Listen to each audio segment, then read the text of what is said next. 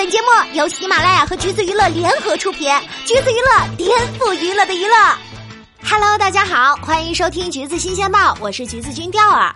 话说啊，昨天晚上的杨超越真的是把钓儿给吓到了。相信呢，大家有上微博的也都听说了这件事儿。在第八期的《创造一零一》里，杨超越所在的组表演结束之后，他拿起话筒表示要为粉丝清唱几句，结果呢，边哭边唱，发出的声音完全变成了车祸现场。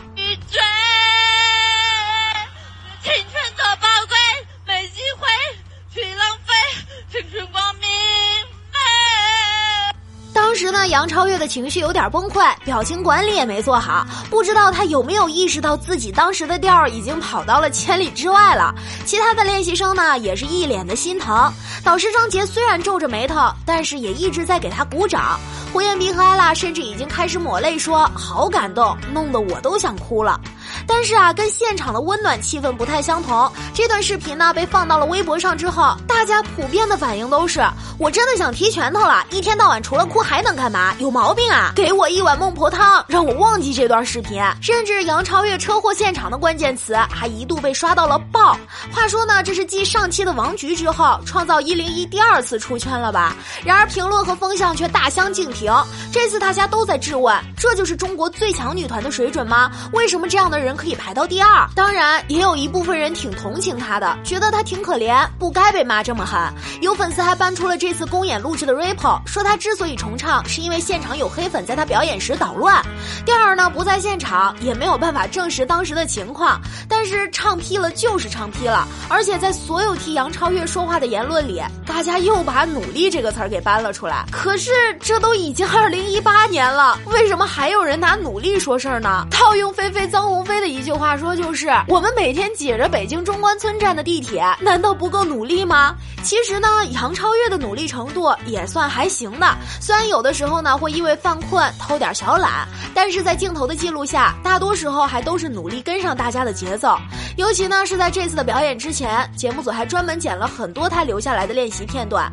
一起训练的队友也说，超越这一次真的努力了。但是只有努力真的够吗？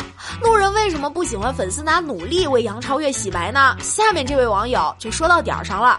我觉得努力不能当做可以留下的理由，别人也在努力，凭什么努力又有实力的不能留下，他努力了还不行的却能坐收好名次呢？说他努力了对他不公平，那么对其他女生公平吗？努力了要有进步才是好。试问参加这节目的一百零一个人里，有谁不努力，不是拼了命的想要留下呢？徐梦洁所在的小组公演舞台选择了需要力量和难度的木偶舞，训练时到处磕磕碰碰。蒋申作为旁听生跟不上大家的进度，哭完之后照样留在练习室加练。F 班的张新杰因为训练时长全员第一，还被选为了勤奋 C 位。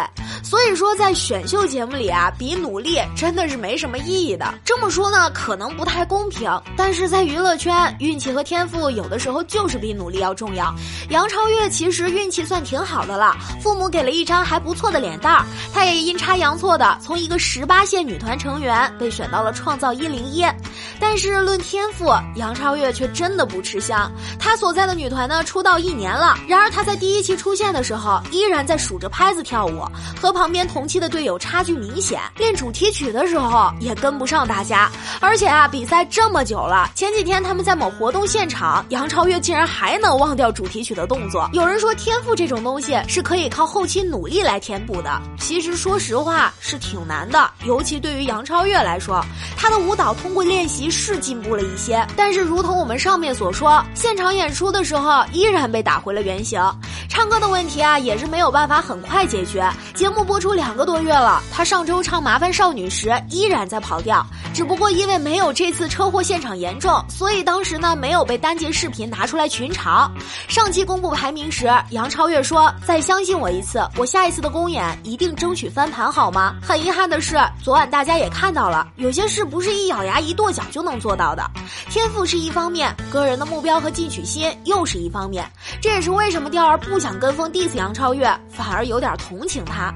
从某种角度上来说啊，杨超越到现在这个位置，不是完全出于个人意愿，而是被喜欢他的网友点赞点上来的。他在第一期就说自己是因为两千块钱管饭的福利才来的。拿到第二名的发言中也强调是大家都期待我向阳而生，逆风翻盘。包括上一期的采访，被问到知道排名之后的感受，他说第二这个位置对我来说太高了，因为我很知道自己的实力和位置在哪里，我知道自己几斤几两。我的不自信是取决于我没有实力。我当初的想法只是我想来这里慢慢成长，收获一点也是收获。但是我现在变成了所有人注意的焦点，所以我必须要逼着自己成长。杨超越这段话的意思啊，其实很明显了。她刚开始呢，并不是奔着出道的目的来的，没想到因为迷之好感的路人缘，被推到了出道位。所以呢，他现在也只能逼着自己成长，为粉丝而战。粉丝他们这么喜欢我，喜欢平凡的我，把我投到了这么高的位置的话，我觉得很感谢他们。说实话，这份小偶像和粉丝之间互相依靠的感情，真的还挺感人的。但是反过来想，如果一个艺人留在舞台的动力不是遵从初心，而只是心疼粉丝，不想让他们这么委屈，那真的能走长久吗？